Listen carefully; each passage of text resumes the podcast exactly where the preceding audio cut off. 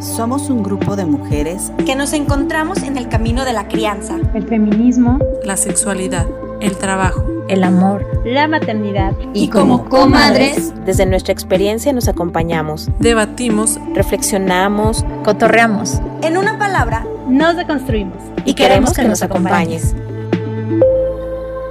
Buenos días, buenas tardes, buenas noches, comadres. Bienvenidas a Comadres Púrpura. Mi nombre es Karina Aguilar, soy una mamá feminista en deconstrucción y reconstrucción constante y estoy muy contenta de estar nuevamente con ustedes.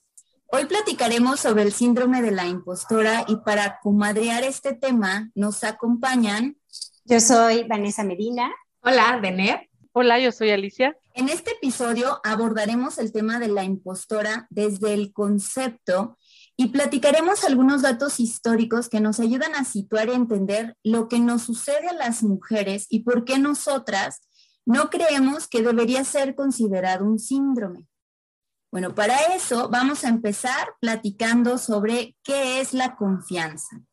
¿Alguien me quisiera empezar a compartir qué piensan que es la confianza? Y a mí me pareció algo muy gracioso que cuando, cuando empezamos a planear, yo dije, pues confianza, pues, es muy obvio, ¿no? Pues confianza. Sí, pero confianza, ¿qué es? ¿no? Entonces, un, una, como un concepto tan, tan usado y tan, pues como tan de siempre, pero realmente cuál es el significado, ¿no? Y entonces ya me puse a, revisar y tal. Y entonces era, eh, confianza es la, confianza y seguridad en una misma. Eh, ¿Y qué es? La seguridad en una misma. O sea, ¿qué? pues era como que, o sea, ¿cuál es el concepto real? ¿no? Entonces yo ahí me armé mi concepto que tendría que ver con, con tener la seguridad de, de la capacidad que cada una tiene. Entonces ahí lo dejo yo. Ok. Vane o Alicia, ¿y ustedes cómo lo ven esto? Para mí también tiene que ver como pues con la, con la capacidad, ¿no? De cumplir como con lo que me propongo, pero también, o sea, saber observar cuáles son mis fortalezas y también mis debilidades, ¿no? Porque no todo el tiempo vamos a tener fortalezas y no todo el tiempo tendremos que ser capaces de lograr algo, ¿no? Sino también observar como, pues bueno, estas son mis fortalezas y esto es lo que yo necesito trabajar que me va a ayudar a conseguir mi, mi propósito. Vane, ¿quieres agregar algo? Bueno, pues para mí la confianza sería, eh, la confianza en mí misma, sería el creer en mí, creer en mis percepciones de las situaciones que estoy viviendo y percibiendo, el creer en mis emociones, en las cosas que puedo reconocer como habilidades, como mencionaba Alice, y eh, esta confianza en, en, mí misma me va a dar lo que sería la autoestima, esto que denominamos autoestima, que sería pues el amor hacia mí misma, ¿no? Y este amor, esta autoestima, pues también es formada a través de nuestras experiencias, de nuestra historia, de nuestra crianza, de lo que nos dice el entorno, de la escuela, del vecindario, o sea, vamos formando el concepto de nosotras mismas y el amor que podemos tener hacia nosotras a través de todas estas eh, partes que suman, ¿no? Y desde allí entonces es que voy a construir una confianza, creer en mí misma o una desconfianza en mis capacidades. Quiero sumar un poco a esto porque con esto que dice Alicia y con lo que dice Vané, también me hace pensar en la autoaceptación, que al final tendría que ver con el reconocimiento propio y que esto es lo que de repente nos cuesta mucho trabajo, como ver no ver lo que ven los demás, sino qué veo yo de mí misma. Y entonces ahí esa parte me parece importante. Fíjate que eso que dices, o sea, para mí también la confianza es así, como que viene desde mí, ¿no? Desde lo que yo eh, quiero lograr o, o confiar en lo que puedo hacer. Y la autoaceptación, como dices, también es muy importante. Si yo no me acepto, a lo mejor voy a tener otras expectativas irreales, fuera de lo que yo soy o de lo que yo puedo hacer a mí me viene a la mente como confiar en otra persona. O sea, cuando dices, voy a traer una persona que me ayude en, la casa, ¿no? A hacer el aseo en mi casa, y entonces dices que sea de confianza. O sea, la confianza es como esta cosa que tú pones en esa persona, esa expectativa. Y entonces si es, si se viene hacia ti, pues es esto, de confiar en ti, es como creer en ti. Y ahí de ahí viene la autoaceptación, lo que decía también Vané, de la creencia de, creer en ti mismo, ¿no? Y bueno, entonces, esto, ¿cómo nos lleva a definir el síndrome de la impostora. Eh, yo encontré en un libro de, que se llama justamente el síndrome de la impostora un concepto que dice es una falta de autoestima que te lleva a dudar constantemente de tu potencial. Y en este punto me gustaría que compartiéramos ustedes si han leído, si tienen ustedes esta, este concepto más claro o quisiéramos desmenuzarlo un poco más de qué es el síndrome de la impostora. Vane, quisieras empezar, me gustaría ver, creo que tienes un poco más de experiencia por tu trabajo, porque te dedicas acá a, dar consulta y dar terapia. Este, me dedico al, acompañamiento eh, terapéutico y entonces algo que he notado en la mayoría de las mujeres es que podemos encontrar rasgos de esto que se denomina el síndrome de la impostora. Y esto es como una falta de confianza en nuestras capacidades y esta situación nos lleva a hacer muchas cosas en relación a esta desconfianza que vivimos nosotras. A mí me hace ruido el término de síndrome por el hecho de que esto habla de algo que es exclusivo a cierta población o que solo les pasa a algunas. Y la realidad es que vemos que esto está sucediendo en la mayoría de nosotras. De hecho, por ahí Marcela Lagarde, en su libro eh, Los cautivarios de las mujeres, como incluso para ser mujeres que caen en la aceptación, tenemos que ser mujeres silenciosas, tenemos que ser mujeres sumisas porque si caemos en la contraparte, que es una mujer que señala las cosas que están mal, una mujer que señala eh, lo que hace bien, que tiene confianza en sí misma, en quién es ella, y no desde los estándares de belleza, no desde los estándares impuestos por el sistema capitalista o por eh, estas reglas de la sociedad con respecto a, por ejemplo, la maternidad, entonces estas mujeres están más cercanas a lo que vendría siendo algo salvaje, ¿no? O sea, no son racionales, son personas que ya no se pueden considerar personas porque están más cerca de lo animal que de, que de ser personas, ¿no? Porque somos tan amenazantes cuando nos permitimos reconocernos a nosotras mismas que se nos quita esta categoría de personas. Y bueno, pues es una categoría que solamente adquirimos después de que los esclavos hombres fueran reconocidos como personas. Todavía nosotras seguimos en la lucha para poder ser personas con derechos. Y aún, ¿no? Estamos en el 2021 y seguimos peleando por el derecho de decidir sobre nuestro cuerpo. Eh, entonces, bueno, pues estas mujeres que históricamente han defendido sus derechos, que históricamente han peleado por ellos, pues son cada vez eh, etiquetadas como personas salvajes. Lo podemos ver, por ejemplo, con las marchas, ¿no? Cuando se hacen actos simbólicos, pues inmediatamente se va a la parte de son personas eh, terribles, ¿no? Que están más cerca de lo animal que de ser humanas. Entonces, bueno, pues creo que por ahí viene un poco esta parte en donde todas nos sentimos impostoras de una u otra forma, porque se nos educa para no sentirnos suficientes, para estar dudando de estas capacidades, porque si realmente fuéramos tan conscientes de quiénes somos, de que somos las creadoras de vida, entonces esto sería muy amenazante para lo que sostiene el sistema en el que vivimos. Vane, todo esto, o sea, me has hecho reflexionar demasiado con, este, con lo que dices de Marcela, Marcela Lagarde, de cómo hemos tenido que venir luchando por nuestros derechos. Y eso entonces, ¿cómo, cómo no va a generar en las mujeres, en nosotras, eh, miedo, falta de confianza, vaya, ¿no? O sea, falta de decir, pues, pues es obvio, es claro, o sea, si desde toda la vida, si primero los esclavos fueron reconocidos con sus derechos y nosotras seguimos en esa lucha, me quedé por un momento pasmada como decir, sí, o sea, tienes razón. Es muy difícil que las mujeres no tengamos este síndrome, ¿no? Como un, como un colectivo.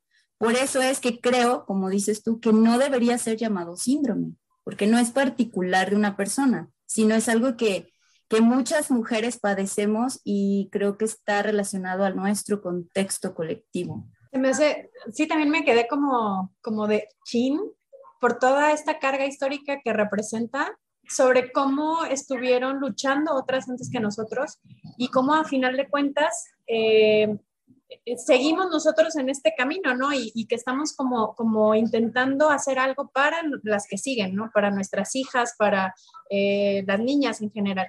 Y, y, algo que a mí me hiciste recordar es que estaba leyendo mientras investigaba todo este rollo sobre cómo antes había eh, libros y clases para enseñarte a ser mujer, ¿no?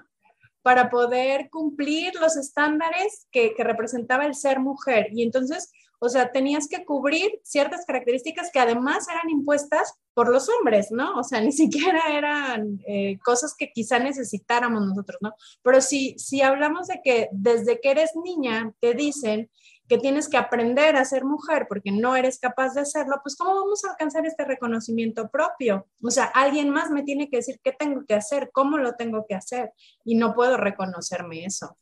Entonces eso se me hace muy fuerte desde la parte eh, como de origen, pues. A mí, fíjate que en esta parte, eh, pues la realidad es que eh, todavía seguimos exigidas, ¿no? Todavía hay estándares en maternidades, hay estándares muy fuertes sobre nosotras, porque además ahora de pedir, de que se nos pide cierta talla, cierta edad, porque pasando de cierta edad, pues ya estamos fuera de circulación. también de la forma incluso de maternar Además de esto, también se nos exige que salgamos y produzcamos, pues, porque ahora la economía ya no da para que una sola de las partes sea quien trabaja fuera de casa, ¿no? Trabaja de una forma remunerada. Ahora tenemos que salir si la familia está conformada por dos partes, tenemos que salir ambas partes a trabajar y se nos exige entonces salir a trabajar, pero ¿cómo? O sea, de cierta talla, con cierto arreglo, con ciertos cuidados y luego se nos exige maternar también desde un concepto que también es nuevo porque por ahí la parte de la infancia viene después de nosotras eh, para ser reconocida como seres con derechos, porque apenas en los 80 se les da este reconocimiento a ser seres con derechos, gravísimo, pero bueno, eh, la situación es esta y eh, desde allí se nos exige ser mamás Pinterest, ¿no?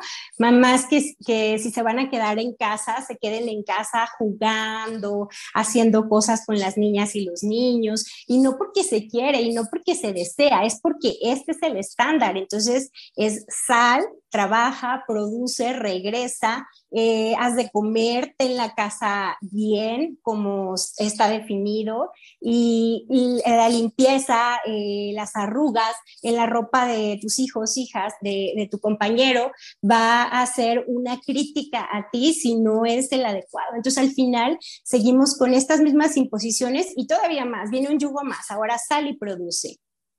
Oye, hasta hay un meme de eso que, que dice, eh, como si fuera algo gracioso, ¿no? O sea, que la ropa de tus hijos dice más de ti que de tus hijos. Y yo, ¿qué? claro que no. Y el otro día les, les hablaba sobre esto.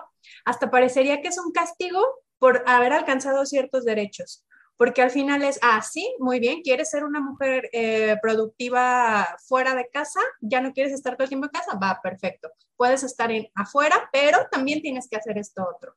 Ah, sí, perfecto, quieres alcanzar este otro, eh, este otro derecho, o qué sé yo, no, no, no sé cómo eh, plasmarlo, pero parecería que todo lo demás que se impone sería como una carga para que se, se hiciera más pesado o algo así pero como si fuera castigo para, pues sí, ser sujeta de derecho, ¿no? O sea, tenemos tantas, tanta carga puesta en nosotros que, que no vas a lograrlo y al, al, sentir que no logras eso, te llegas a sentir como que no eres suficiente, ¿no? Como que entonces no puedo. Y esa, esa creencia se traspasa a más aspectos de tu vida, porque probablemente no estás logrando ser la mamá Pinterest perfecta, donde todo está bien, donde tus hijos bien bonitos, bien perfectos, eres la mamá que juega con ellos, que además tiene la casa linda y además eres la exitosa laboralmente, generas dinero. Bueno, no logras todo eso y entonces te empiezas a sentir que en ningún aspecto de tu vida puedes lograrlo, ¿no? O sea, se traspasa a más partes. Perdón, porque al final lo que sí logras no lo puedes reconocer, porque todo lo que no logré, o sea, sí, logré esto, pero mira todo esto que no hice. Entonces, pues está bien cabrón. La lista de lo que no lograste pesa más de lo que sí lograste. Vane, ¿querías decirnos algo? No, no, es que esta parte que decía Dener, eh, que me hace mucho sentido, la parte del castigo, ¿no? O sea, cada que conquistamos un derecho, se transforma o se mueve a conveniencia de las personas con privilegios.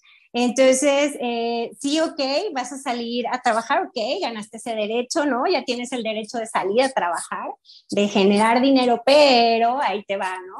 Entonces, eh, lo mismo ha pasado, por ejemplo, con la parte de la libertad en relación a la sexualidad, con, con las pastillas anticonceptivas, con, con, los métodos anticonceptivos, es ok, sí, tienes libertad sexual, pero tiene que ser heterosexual, ¿no? Pero tiene que ser en esta forma que yo digo, o sea, siempre va a haber como estas reglas, estos castigos, estos mandatos sobre las libertades que vamos ganando. Y entonces, claro, o sea, el reconocimiento a lo que yo gano, a las peleas que yo lucho, siempre va a haber una comparación con alguien más por parte de la sociedad.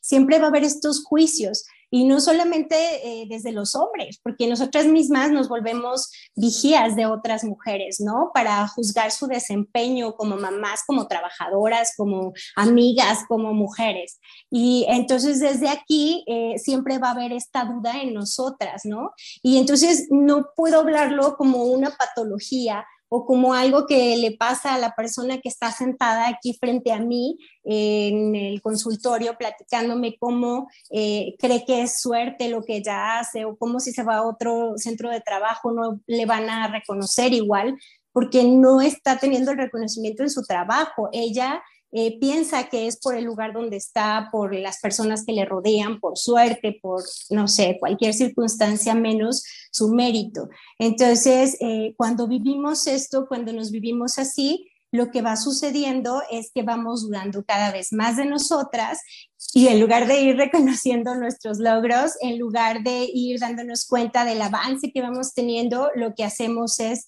ir juzgándonos por todo lo que nos falta o creyendo que esto que vivimos es una cuestión de suerte.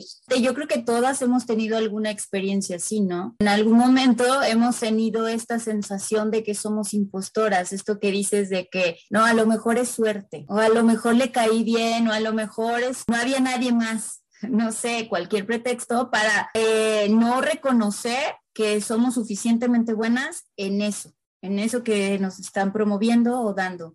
¿Quisieran ustedes compartir alguna situación que han tenido en alguna una vez donde se hayan sentido impostoras? ¿Qué situación no, verdad? No, no se crean.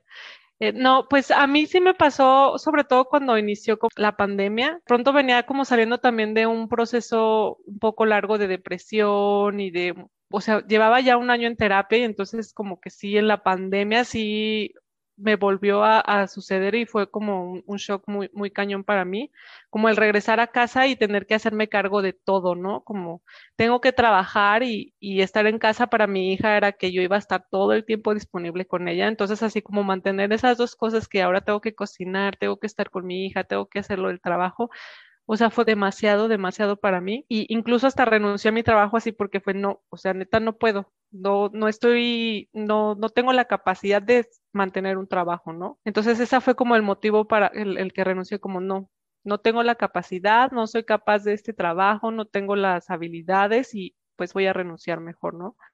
Entonces renuncié y fue como un trabajo súper personal para mí, como empezar de nuevo. Fue un día a la vez, como no centrarme en, solamente en lo que hice mal en el día, ¿no? Sino que fue como, bueno, hoy logré esto y pues sí me equivoqué, pero mañana es otro día y tengo otra oportunidad para volverlo a intentar, ¿no?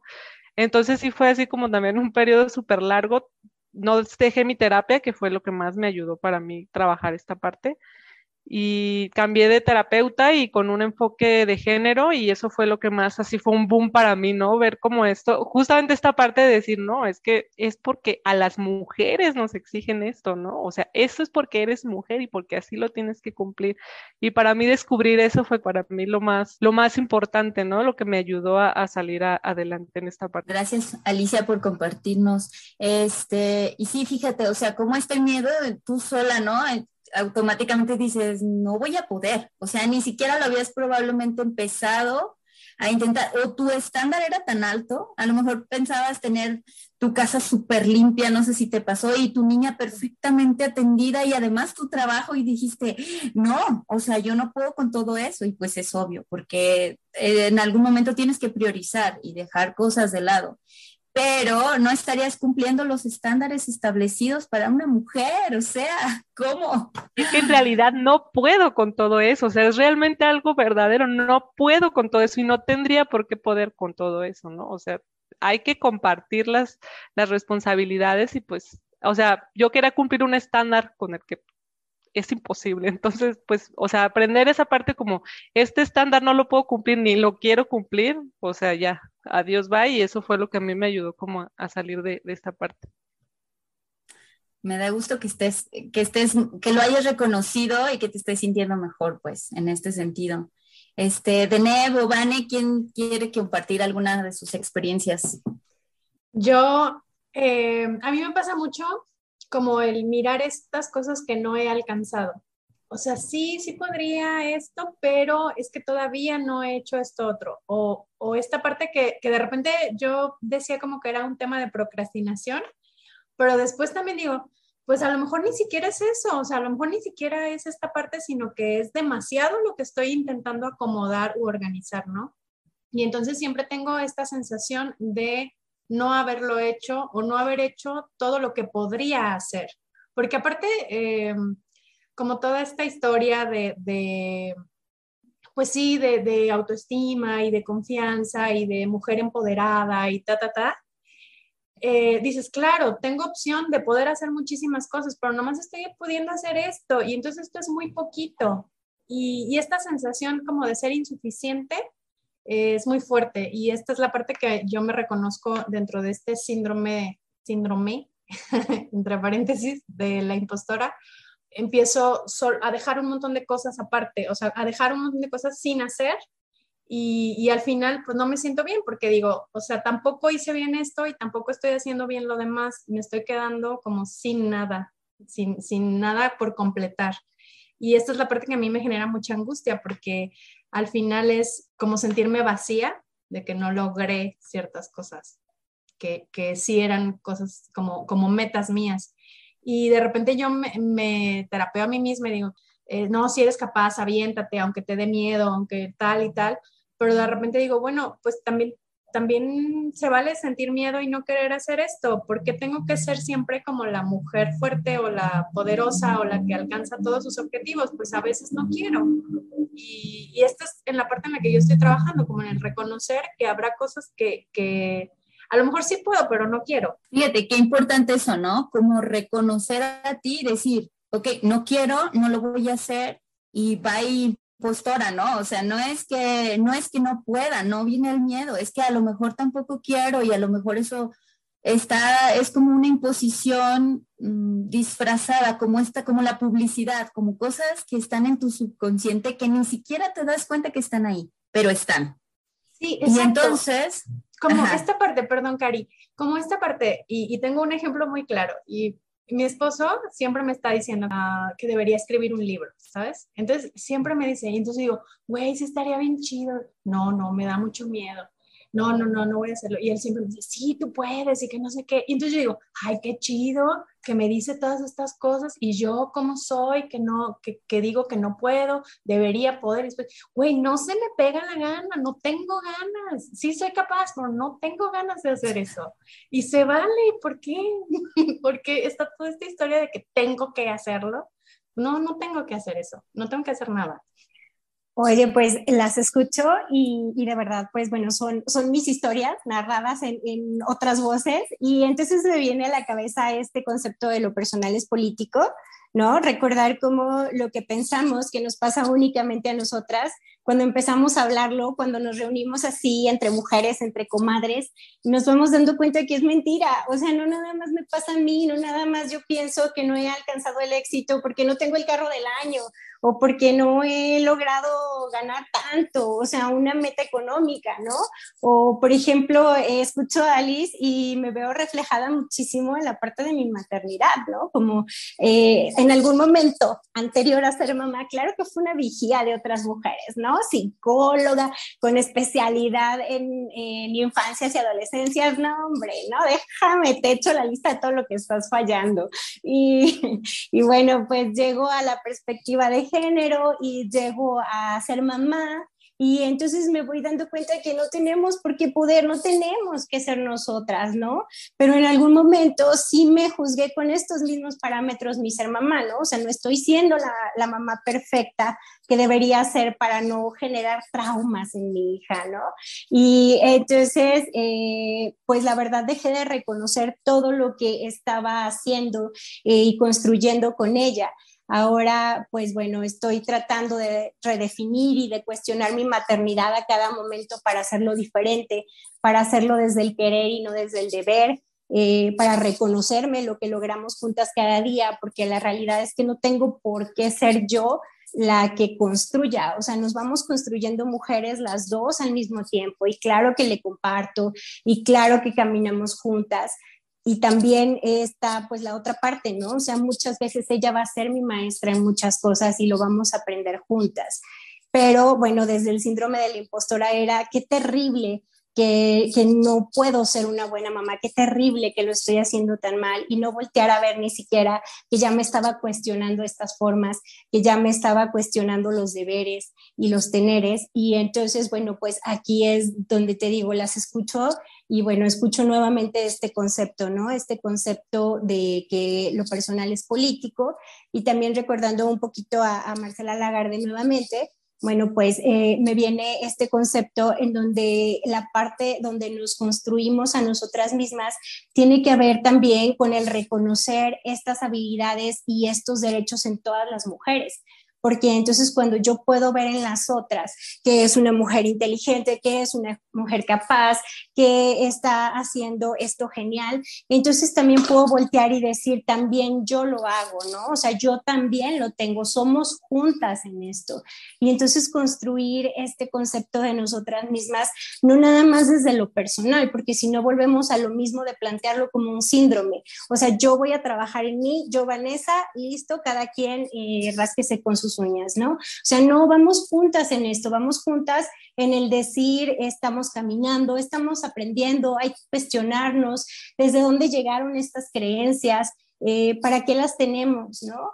Incluso eh, en situación como lo que es el síndrome de la impostora, viene muy cargado de la culpa. Creer o el saber que la culpa desde dónde nos es dada como cultura. Somos una cultura muy culpógena. ¿Sabes? O sea, vivimos con las culpas a todo lo que da y mucho está dado desde la parte religiosa, ¿no? O sea, la religión nos, nos dice que debemos vivir con culpa todo, el placer, el comer, el descansar, o sea, vive con la culpa como consigna. Una vez que vivimos eh, o empezamos preguntándonos por qué tengo que vivir con culpa, por qué no puedo descansar y decir, oh, no voy a hacer nada, porque no voy a hacer nada y listo, y está chidísimo, porque es parte del ciclo del trabajo, trabajo, descanso. Nada más estoy completando un ciclo. Cuando puedo hacer estas cosas, ya allí estoy dando un aporte que no recuerdo si Deneb o Alicia lo decía, eh, o tú, Cari, eh, para la siguiente generación, yo ya me cuestiono la culpa, ¿qué espero para ellas? Que ya ni sepan qué es la culpa, ¿no? Que digan, fíjate que había una palabrita que decían mis mamá, mi mamá y sus compas, que era este, culpa, ¿La has escuchado? O sea, de verdad lo deseo de todo corazón para ellas. Sí, ahorita que, que estabas eh, hablando sobre las maternidades y sobre cómo también tú viviste tu maternidad y esto, yo me puse a reflexionar mucho en el trabajo que yo hago con, con mamás y con papás. Son siempre ellas las que me buscan. Y, de repente yo me empezó a cuestionar esta parte y digo, ¿por qué? ¿Por qué siempre me contrata la mamá? Porque la mamá es la que siempre está pensando que no está haciendo bien su trabajo de mamá. Pero los hombres no se cuestionan esta parte y entonces para ellos es, bueno, pues sí, sí puedo aprender algo, pero pues, ¿eh? Y, y ellas siempre tienen esta culpa de no estoy haciéndolo bien, podría hacerlo mejor, eh, debería aprender más, debería leer este otro libro, debería, debería, debería, debería. Y ahí es donde nosotros lo vemos, bueno, yo lo veo como en este círculo de, de mamás, pero se ve en todos los trabajos, o sea, en un trabajo, en un, en un trabajo en una empresa, en donde las mujeres son las que terminan estando más preparadas, pero no alcanzan los otros puestos y ni siquiera se animan a postularse para esos otros puestos. Y entonces, o sea, yo me acuerdo cuando en mis épocas de, de Godín, todos los directivos eran hombres. Y el día que entró una directiva mujer, era para un puesto rosa, que era el área de recursos humanos. Siempre, ¿no? Fíjate que ahorita que mencionas esto de las empresas, a mí, o sea, también comparto con ustedes todo lo de mamás. Yo también me siento a veces, muchísimas veces, la impostora con mis hijas. Sobre todo porque digo, híjole, nunca, no hacen qué hacer, o sea, y a veces me siento yo, ¿no? La responsable de no enseñarles lo suficiente, o sea, para que sean adultos funcionales, ¿no? algo que me pasó a mí en la empresa, por ejemplo, cuando una vez yo entré como siendo líder de un proyecto, me dio el, eh, así el impostor más fuerte que yo creo que he sentido, o sea, porque lo siento siempre, pero ese fue como más fuerte y me cuestionaba mil veces sobre, ¿estaré haciéndolo bien?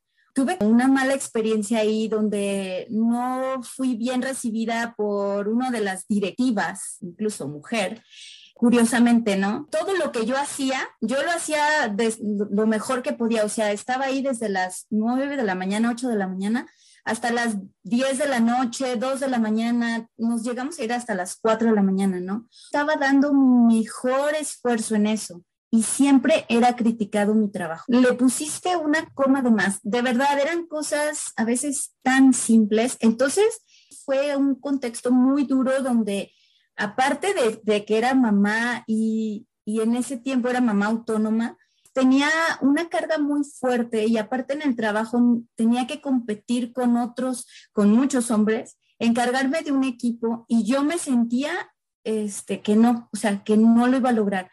Fue una etapa muy difícil hasta que renuncié y eso literalmente me liberó. Todo esto que decías me recuerda de las estadísticas que comentábamos ayer, lo que platicábamos, cómo las mujeres en general, hay estadísticas que nos dice que las mujeres tenemos más preparación. O sea, las mujeres que estudian, ¿no? Eh, de, todo el porcentaje de hombres y mujeres que estudian, las mujeres están más preparadas académicamente. Sin embargo, ocupan menos puestos. En México, la capacidad estaba, Alicia, ¿me podrías apoyar? Creo que era el 85% de los hombres en puestos y las mujeres 75%, ¿eso sí? Sí, aunque ahí sí había muy poca diferencia en, la, en los estudios, aún así las mujeres nos preparamos más que los hombres. Y en varios países, o sea, la lista de países, países de primer mundo, países europeos, países donde las mujeres tienen mayor eh, rango de estudios que los hombres.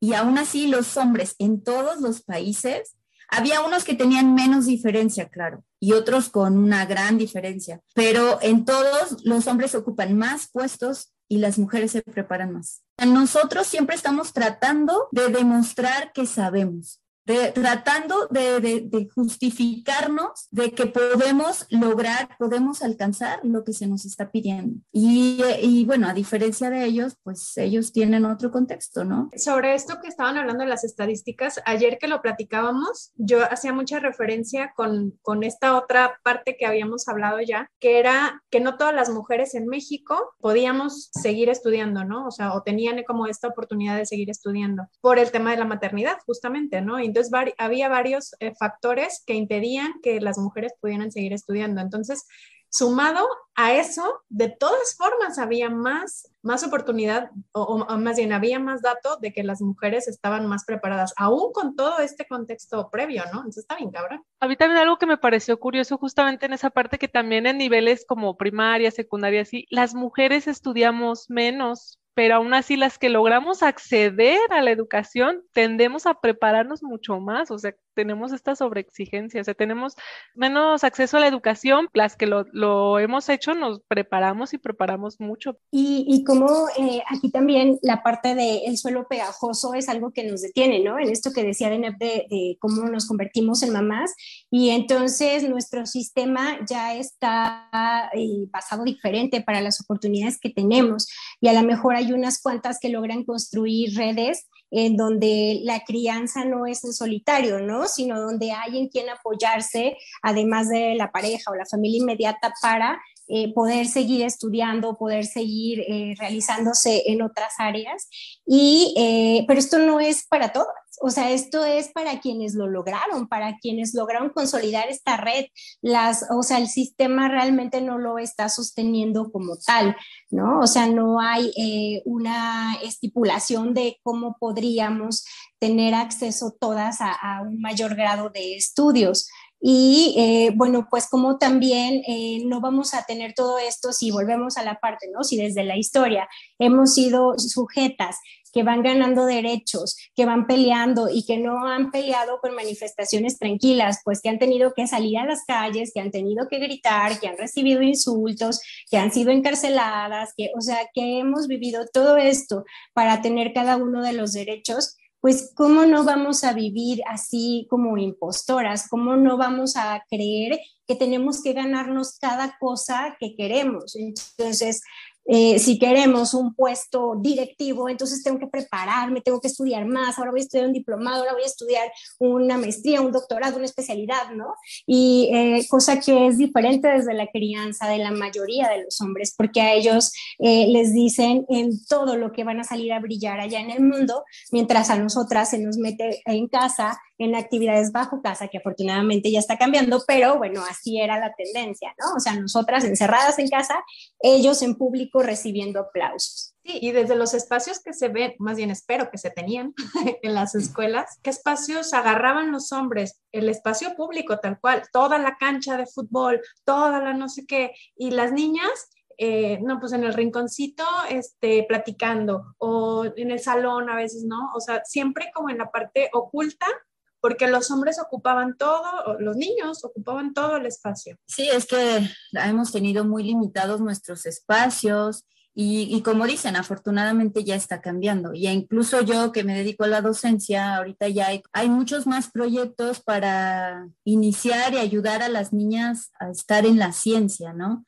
Se ve que hay este, más apoyo incluso del gobierno. Acabo justamente de terminar un curso en diciembre que duró un mes y el curso era de STEAM, de ciencia, tecnología, ingeniería, artes y matemáticas. Todo un bloque se vio de cómo empoderar a las niñas, ¿no? Y de darles muchos ejemplos de otras mujeres que han logrado salir adelante o que han sido exitosas en la ciencia también, que no es algo exclusivo de los hombres.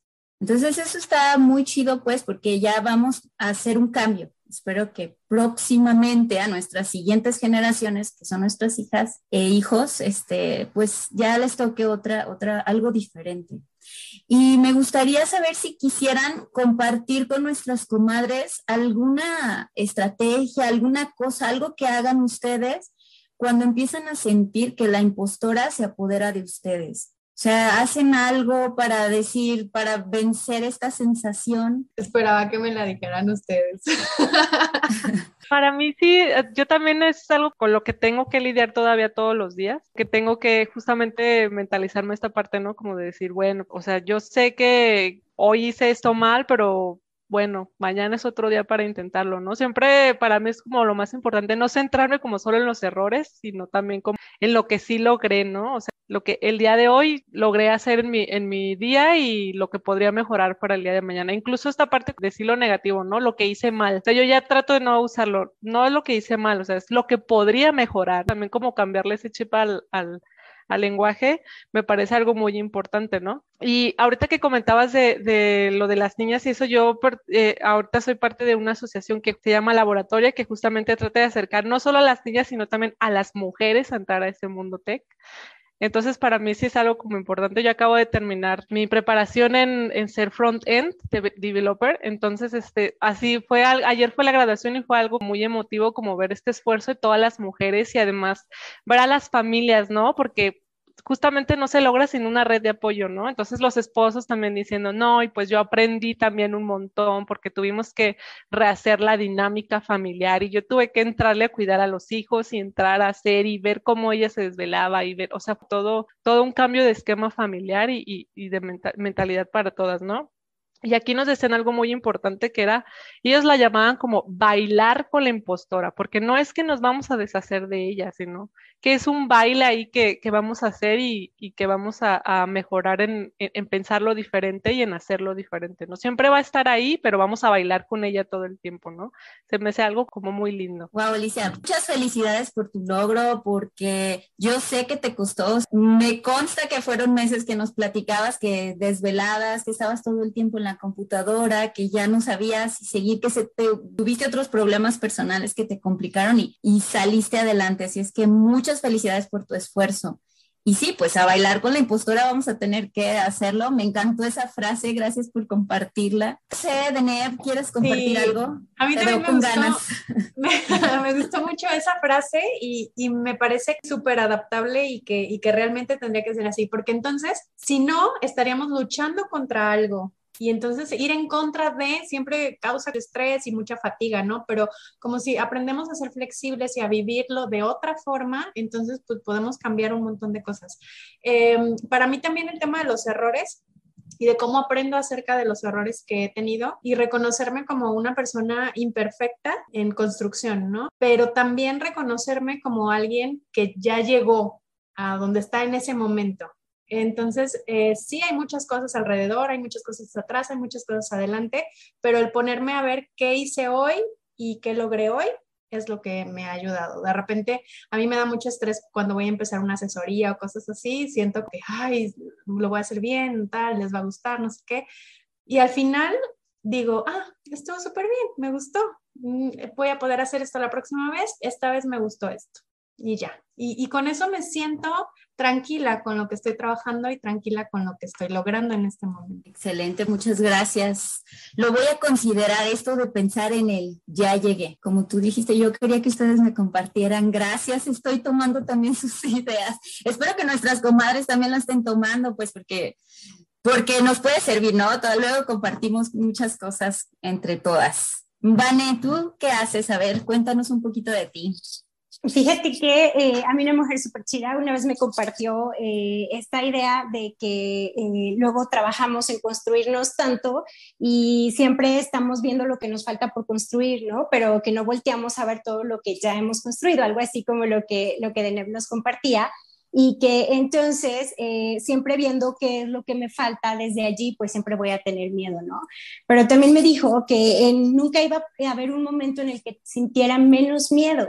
Y entonces para mí esto es clave, porque entonces es como, no me voy a esperar a sentirme más tranquila porque no va a pasar. Entonces es con todo y miedo, ¿no? O sea, miedo no voy a dejar de sentir, entonces me aviento con todo y el miedo, que es a lo mejor un poco lo que dice Alice, un poco lo que dice Deneb con otras palabras. Creo que al final las estrategias son bastante parecidas porque vuelvo a lo mismo, lo personal es político, ¿no? Entonces nos funciona a todas. Y esto sin habernos puesto de acuerdo, ¿eh? Porque esta parte no la habíamos platicado. Pero al final es así, ¿no? O sea, con todo y miedo me aviento y lo hago, no va a llegar este momento, empiezo a bailar con mi impostora y nos aventamos juntas, ¿no? O sea, vámonos. Tengo la preparación, tengo la capacidad, tengo las habilidades, entonces tampoco es que me esté aventando a hacer algo que jamás he hecho y que quién sabe, a lo mejor me sale bien, pero eh, normalmente este miedo es hacia lo que ya tengo experiencia, ya he estudiado, ya he leído, ya he caminado, ya he trabajado, entonces más bien es como tener claro esto, nunca voy a tener menos miedo y con todo y miedo. Con todo y miedo. y sí, me recuerdas como al a mí, o sea, que lo que yo me pregunto a veces, ¿y qué es lo peor que puede pasar? Recuerdo este eslogan de un comercial de la tele que decía, del suelo no pasas, no sé si se acuerdan, algo así. ¿Qué es lo peor que puede suceder si algo no sale bien? Y a veces eso me tranquiliza, a veces también me tranquiliza pensar recordarme en el pasado otros momentos que he tenido similares donde digo, ay, si pude con esto, a ver, pues puedo con esto.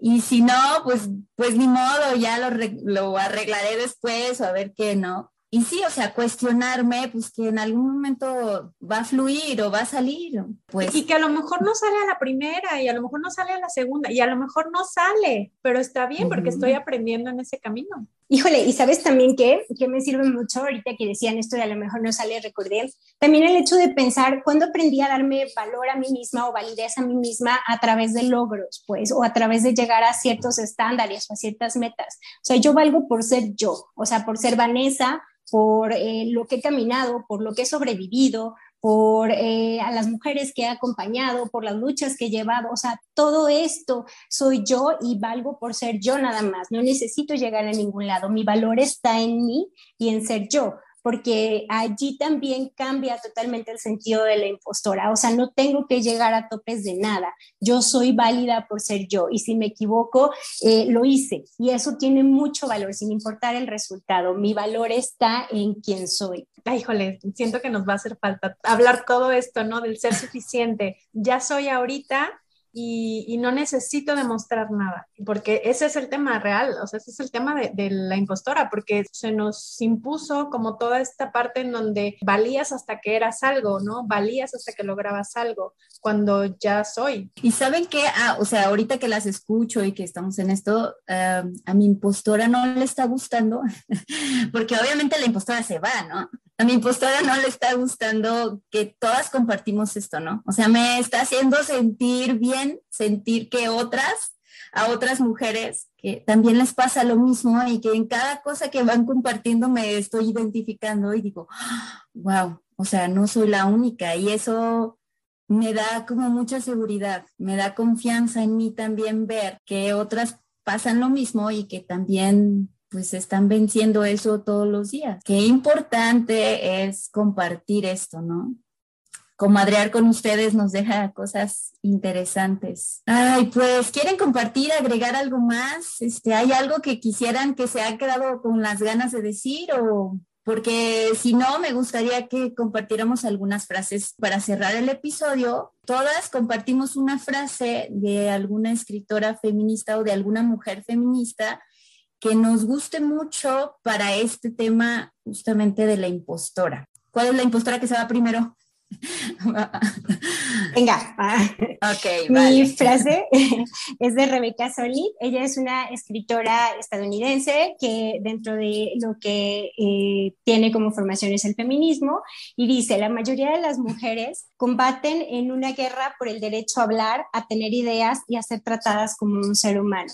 O sea, todas estamos en esta misma lucha y esto me da fuerza, saber que no estoy luchando sola, que voy con todas, que vamos juntas, que estamos tejidas, esto me da mucha fuerza para luchar contra toda eh, mi historia, contra mi impostora, contra mis miedos y bueno, pues que vamos juntas.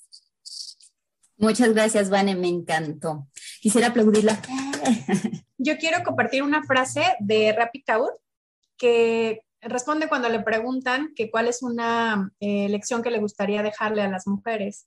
Y ella dice que desde el primer día ellas ya tienen todo lo necesario. Es el mundo en el que, el que las convence de, que no es así. Justo todo lo que hemos conversado aquí se resume mucho en eso, ¿no? Las altas expectativas de los demás puestas en las mujeres. Gracias, Deneb, me encantó. También me gustó. Alice.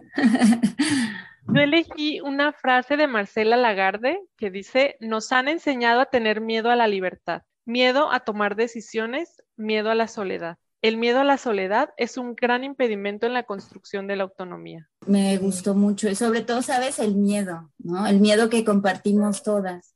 ¿Y de dónde viene ese miedo? Pues sí, de lo que hemos aprendido todas, de lo que nos han enseñado y contra lo que vamos a cambiar, claro. Pues yo les quiero compartir una de Mary Curie Dice, nunca he creído que por ser mujer deba tener tratos especiales. De creerlo, estaría reconociendo que soy inferior a los hombres y no soy inferior a ninguno de ellos. Esa es mi frase. Me, agrada mucho esto en el tema laboral, sobre todo porque siento que es donde más se acomoda y dado mi eh, historia o lo que yo les compartí de mi experiencia, que esa frase me hacía mucho clic. Este, pues bien, hemos llegado a la parte final de nuestro episodio de hoy. Espero que les haya gustado. Recuerda seguirnos en co.madrespúrpura en Instagram, Facebook y TikTok. Busca también nuestra comunidad en grupo privado de Facebook, donde podrás comadrear con nosotras experiencias de tu propia deconstrucción. Esto fue Comadres Púrpura. y recuerda, eres suficiente. Gracias.